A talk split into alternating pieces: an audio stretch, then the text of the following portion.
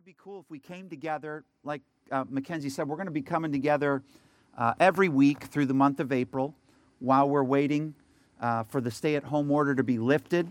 I hope all of you are safe. Uh, I trust all of you are doing well. And um, we're just going to take some time and get into um, something I think is really significant that we, that we need to take a look at. And it's the three things that Jesus did when, when, when he went to the cross and died and rose again. And um, I want to take some time just to look at that. What does that look like? What does that mean? You know, uh, how does that change our lives? How does that change the way we think? How does it change the way we act? Uh, it should change everything about us our thinking, our actions, our words. Everything changes when Jesus comes into your life.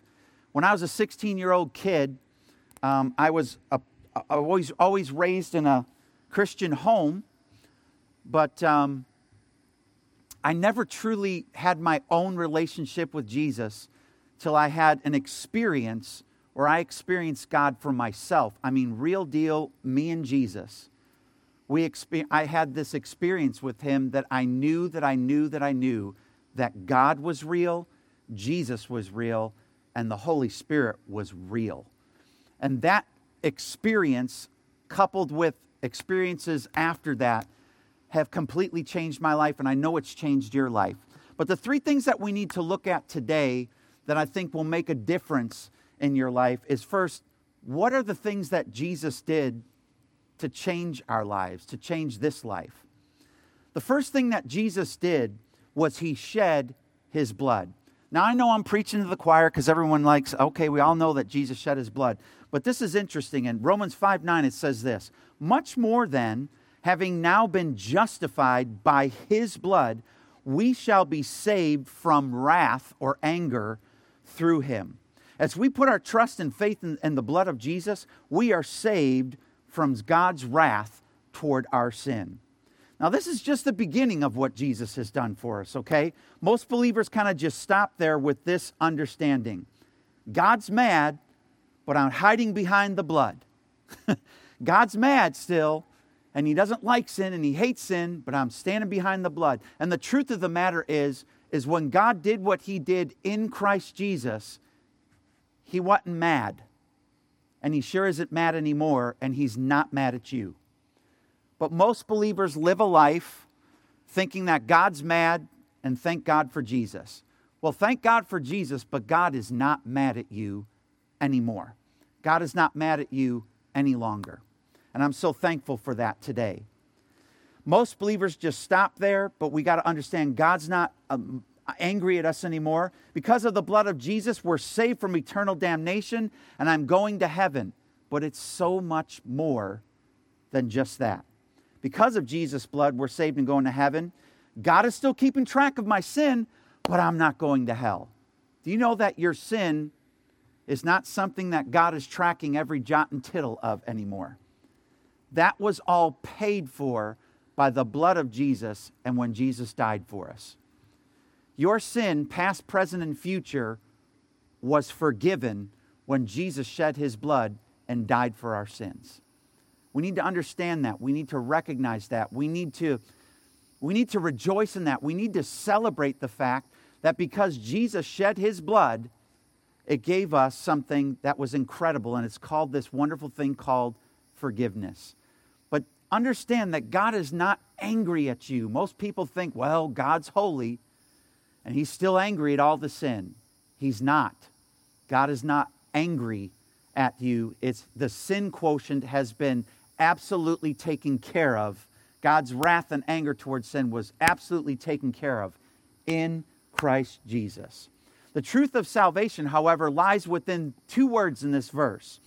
Number one is justified. That word means to be put right with, to vindicate, declare righteous, cause one to be in a right relation, show to be right, demonstrate to something is morally just, acquit, remove guilt, set free. I love this, clear of transgression. The Bible says that we are justified because of Jesus' blood. What that actually means is we are put right with and declared righteous and caused to be in right relationship with our Heavenly Father. That was all done through the blood of Jesus Christ. And this is the first thing that He did for us. Another word in this, in this uh, uh, verse that I want to bring to your attention is we've been um, saved or rescued from danger, saved or delivered into divine salvation. When we accepted and received the blood of Jesus, it delivered us from here into divine salvation, into this great work of salvation that Jesus bought for you and for me. The second step is Jesus died. It wasn't enough for Jesus to shed his blood, he also had to die in our place. He had to pay the price of death in our place. Matthew 27, 6, uh, 46 through 50 says this And about the ninth hour, Jesus cried out with a loud voice, saying, Eli, Eli, lama sabachthani? That is, my God, my God, why have you forsaken me? Some of those who stood there when they heard that said, This man is calling for Elijah. Immediately, one of them ran and took a sponge, filled it with sour wine, and put it on a reed, and offered it to him to drink. The rest said, Let him alone. Let's see if Elijah will come to save him. And Jesus cried out again with a loud voice and yielded up his spirit, gave his life over for you and for me. Jesus experienced for the first time in his life separation from the Father, just like you were separated from your Father. He died and descended to the lower parts of the earth, and so you don't have to. So you didn't have to. Jesus died and took our place, paid the price for our sins so that you and me could live a life free from a separation from God, but now we have this righteous, wonderful standing with the Father that we can stand before Him just as if we'd never, ever sinned. And I'm so thankful that even when I blow it, when I make a mistake, the Father doesn't separate from me. The Father pulls us in closer. I pray that God pulls you in closer. I pray He pulls you in closer this year. I pray that this time now that you've been kind of quarantined at home, that you've looked at it differently and looked at it maybe as a little bit of a sabbatical for your life. Um, and and I, I could already hear some of the thoughts going through your head. Yeah, you, you come and live at my house and pay my bills. You know, or man, this has been really difficult. Man, I, I get it. I get it. I know I've, I've, I've walked with a lot of people. Some people we've uh, been able to help uh, that have financial troubles. Your faithful giving has allowed us as a church to help some that are in need. We're so thankful for that. But I believe that Jesus, for the first time, experienced separation from his Father. And that had to have been the worst part of dying and suffering what he did. The separation that he felt, the separation that he had from his heavenly Father. Jesus experienced separation from the Father, died and descended so that you and I don't have to. His death finished the price being paid for our sin. You know, so many of us think that there's a price to pay for sin. You know, there's still a price to pay. You know, if you're not sorry enough, you really shouldn't come before God and tell Him that you blew it and made a mistake. Well, as far as I can tell, my sins, past, present, and future have already been forgiven in Christ Jesus. So when you step out and you make a mistake, you blow it, or you even willfully choose to blow it, the Bible says that God has already forgiven you. So the way I come to the, to the Father now is completely different than it used to be. The way that I come to the Father now is not with my head um, in my hands or my tail between my legs, so to speak, and cringing and lower like I've blown it, I come to the Father and say, Father, I'm here and I blew it, but I thank you that you forgive me. And I just make sure that I come to Him knowing that I can ask for forgiveness, and the Father absolutely and totally has already forgiven your sin. If you're, if you're happy about that, could you say amen or a beep beep? Love it. Love it. John 19:30 says this. So when Jesus had received the sour wine, he said, "It is finished." Bowed his head and gave up his spirit. Jesus paid the complete price for us, spirit, soul, and body, past, present, and future. Jesus paid the price for you and me, spirit, soul, and body.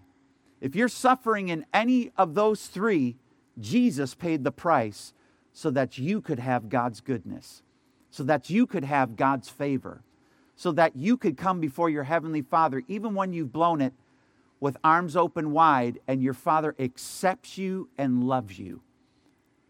I, I just want us to remember that today. I know I'm, I'm preaching to the choir again, but because I'm, I'm telling you a lot of things that you've heard before, but I pray that today it would be more real to you than when you drove up today. I pray that that revelation of who Jesus is and what he's done for you would rise up on the inside of you the next time that you blow it and you realize you get this sense of security and this, this sense of a love that's wrapped itself around you saying, I've paid the price. You don't have to be ashamed anymore. I want to really encourage you to do that. Jesus paid that price, and it wasn't enough to shed his blood, it would actually cost him his very life. Mark 10 45 says, For even the Son of Man did not come to be served, but to serve and give a life and give his life a ransom for many. That word ransom there actually means the price of release for someone under the control of another. The price to be released from someone who is under the control of another. What is that another for you? Was it addiction? Was it a, a, life that you were constantly angry and you didn't even know why, but your, your temper just flared all the time? What is it that you came to God with that He has completely released you from the control of that over here to live a life free from that life of bondage and sin? Whatever it is, whatever that Jesus uh, has released you from, Today is the day that we're celebrating that. Today is the day that we're thanking God that not only did Jesus shed his blood, but he died for us, feeling the shame and the separation from his heavenly Father so that you don't have to feel that way. Yeah, but Pastor John, I got to be honest with you. When I blow it, when I sin, when I make a mistake, I feel far from God. God didn't go anywhere. He didn't go anywhere. When you blow it or you make a mistake, he doesn't turn his back on you like he did Jesus when he had the sin of the world on him. He doesn't do that. His arms are open wide, and he wants to have a relationship with you right where you're at, right here with what you're going through. Jesus wants to have that relation, relationship right in the middle of wherever it is. See, God didn't ask us to come to Him after we get ourselves cleaned up. No, He said, Come to me just as you are. And I really believe we can do that today. So if I can just burn one big thing into your heart today God's not mad. He's not freaked out because you blew it or you sinned. He's just trying to get you to the point where you acknowledge it, thank Him for His forgiveness, and move on. Your whole mantra should be I am the righteousness of God in Christ Jesus. I was talking to some friends today and I was saying, you know, it's interesting. We can make works out of anything. It's like a gift that we have as human beings. We can make anything into works. Well, I've got to work. You know, what's my part? What do I got to do? When we rest, God works. When we're working, trying to do what we need to do to get every. Now, I'm not saying that we just become a Christian and we do nothing. I'm just saying that you can't work for righteousness. You have been given the righteousness of God, and you are the righteousness of God in Christ Jesus right now, even if you've blown it today. God is so good that way, and I'm so thankful that He is. The third step is this is an important one Jesus rose to life. It wasn't enough that He shed His blood and died and suffered all the shame and all the disappointment, the terrors of hell. He suffered all those things. Wasn't enough. He also had to be raised. And I've often wondered, well, why, why did he need to be raised? I mean, couldn't he just kind of like, you know, he did the sacrifice part. Why did he need to be raised? Because if he wasn't raised, you wouldn't be raised. Jesus was raised to new life. Listen to this in Romans 6 4 in the Amplified. We were buried, therefore, with him by the baptism into his death. So just as Christ was raised from the dead by the glorious power of the Father, so we too might habitually live and behave in newness of life. When Jesus rose from death to life, we rose to newness of life with him. See, our position, and I'm hoping through this last part I can get you to understand your position as a believer is you've been raised with Christ, raised up, and we'll see this in a minute the word raised, raised up to this newness of life. And you're living in this place where everything that God has is at your disposal. His authority is for you for you to use. His healing is for you to consume. His power has been given to you to do anything and give you anything that you might need to live this life in Christ Jesus. We've been given the ability to continuously live like our Savior. 2 Corinthians 4:14 says this, knowing that he who raised up the Lord Jesus will also raise us up with Jesus and will present us with you. That word raise up actually means restore, heal, get up. Now, I know we've heard this before. If I'm not up, I'm getting up. If I'm not up, I'm getting up, right? I mean, we're, we're not going to be those type of people that we're just down, down, down. But let me say this make sure that everybody understands this. It's important when you're struggling to have those special people that you can confide in without fear of being judged or condemned, to share with them, this is where I'm struggling, so that you can arm to arm with them and get back up.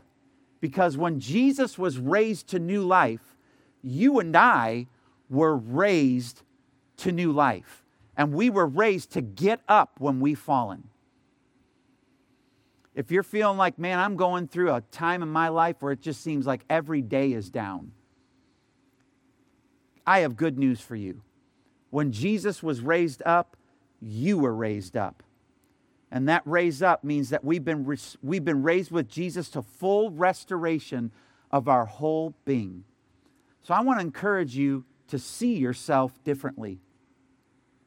Don't see yourself as the person who always messes up, or don't see yourself as that person who just can't seem to get past or get by this addiction or, or my anger problem or whatever it is. See yourself as the person who Jesus says you are, and that says that you've been raised up and you've been caused to sit in heavenly places with Jesus. Let me read this in 2 Corinthians 4:14. Hang on one second.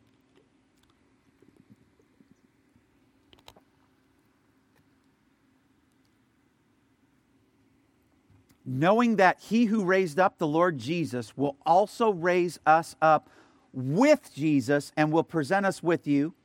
I'm sorry, let me go to the next scripture. And God both raised up the Lord and will also raise us up by his power. That word power means ability to perform an activity, power, mighty deed, listen to this, miracle, supernatural power. You and I have been given supernatural power. And when Jesus was raised to life and seated at the Father's right hand, you and I were raised to life and seated at the Father's right hand with him. Ephesians 2 5 and 6 says this Even when we were dead in trespasses, made us alive together with Christ.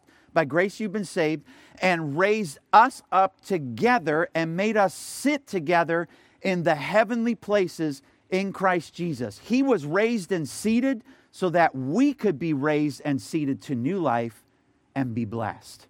This means we have the same authority, the rights, and privileges, just like the king, here and now on the earth. So, in the future, what I want you guys to see is I want you to see yourself seated with Jesus at the right hand of the Father. Boy, some of you are really cringing. Some of you are going, oh my gosh, I can't see myself that way. That's, that's only where Jesus is. No, according to what the scripture just said right here, you and I have been seated with Jesus. Now, if Jesus is sitting at the right hand of the Father, we've been seated with him, which means we have the same authority, the same supernatural power living on the inside of us as Jesus did when he walked in the earth. That is not blasphemous, it's scripture. We need to see ourselves as believers, we need to see ourselves in this place free from sin, raised up, and seated with the Father at the right hand. So Jesus shed his blood, he died, but more importantly, he was raised to new life.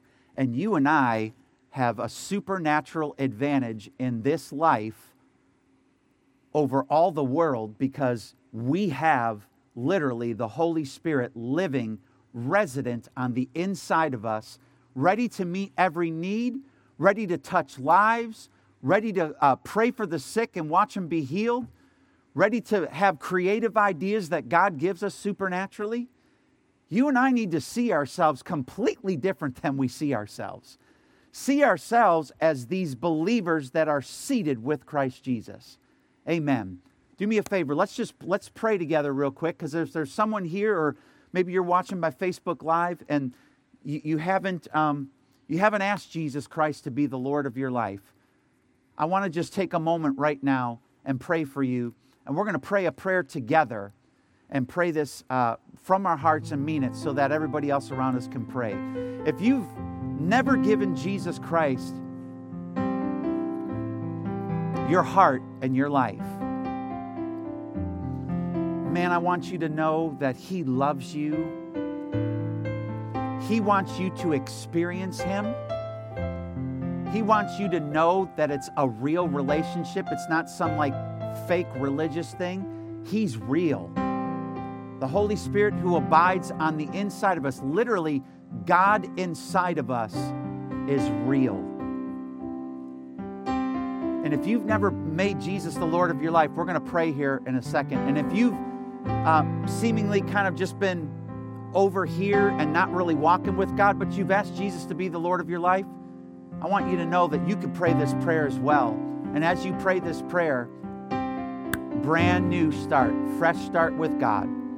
And that's really more for you. That's more for you. So if you if you uh, feel like you want to pray that prayer on any level, we're going to pray this all together. And you pray this with us Heavenly Father, in the name of Jesus, I come to you now. By the blood of Jesus and by his death, I have been redeemed. Father, take my life, take my heart, and use me for your kingdom and make me a light in the darkness right here on earth for all to see. In Jesus' name I pray. Amen. Now, if you prayed that for the first time or you prayed that to rededicate your life, I believe that your life is going to be radically different because God wants you to experience His, His person he wants you to experience His love, His grace, His mercy. Oh, and the most wonderful gift of all that He gives us peace. He wants us to experience that for ourselves. So I really want to encourage you just to go ahead and make the make the uh, the effort in your day to open up the Word of God and read the Word of God. Start out in the Gospels Matthew, Mark, Luke, and John. And if maybe maybe you're like, well, yeah, I've done that before, but I, I want to get my life back on track. Take time to just sit there for maybe five minutes and just say, Father, I'm going to be quiet so you could speak to my heart. And then just wait and be quiet. Well, how many times do I do that? Every day. Because I believe that in those times, God will speak or give you an impression in your heart of something He wants to say to you. Today can be a whole new day for you, a change of life, a change of kingdoms. I want to encourage you that God loves you with an everlasting love, with a fierce love. Our Heavenly Father loves us. I'm so thankful that He does. Amen. Amen. Thanks so much. I appreciate um, you guys coming out.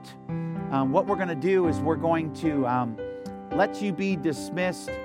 Um, I'm sure Ronnie and, and the gang will be out to make sure that you guys get out safely. Um, if you wanted to uh, give and you weren't able to do so on the way in, the girls will have an offering box for you as you're on your way out. Uh, feel free, but we want that to be something between you and God. Uh, just so you all know, we are still looking for a building, believe in God for that building. Uh, so continue to believe with us. We love you. Jen and I love you and appreciate you so much. Uh, all the leadership, um, they made this whole week happen, so I thank God for that. We're going to be releasing some songs on Facebook and Instagram really soon um, that we've recorded in studio, and well, not really even studio, but recorded in our home. Uh, and just songs that'll be encouraging to you. So continue to watch, and we hope you're going to come right back here next week. God bless you. Have a good one. We love you. Jesus is Lord. Amen.